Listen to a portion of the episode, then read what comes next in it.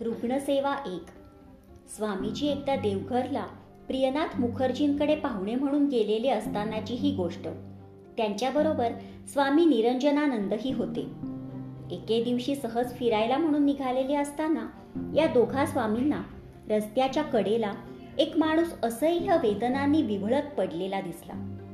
जवळ जाऊन पाहतात तो अतिसारामुळे त्याची ही अवस्था झालेली. त्याला तातडीने मदत करायला हवी असे विवेकानंदांना वाटले. पण त्याला नेणार कुठे? प्रियनाथ बाबूंच्या घरी त्याला न्यावे असे त्यांना वाटले. पण मुळात तेच त्यांच्याकडे पाहुणे होते. यजमानाला न विचारताच असा त्रास देणे त्यांना उचित वाटेना.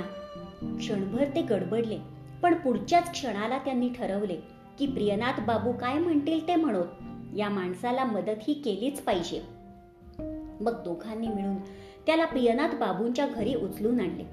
पलंगावर ठेवून त्याचे अंग पुसले कपडे बदलले आणि गरम पाण्याने त्याला शिकायला प्रारंभ केला.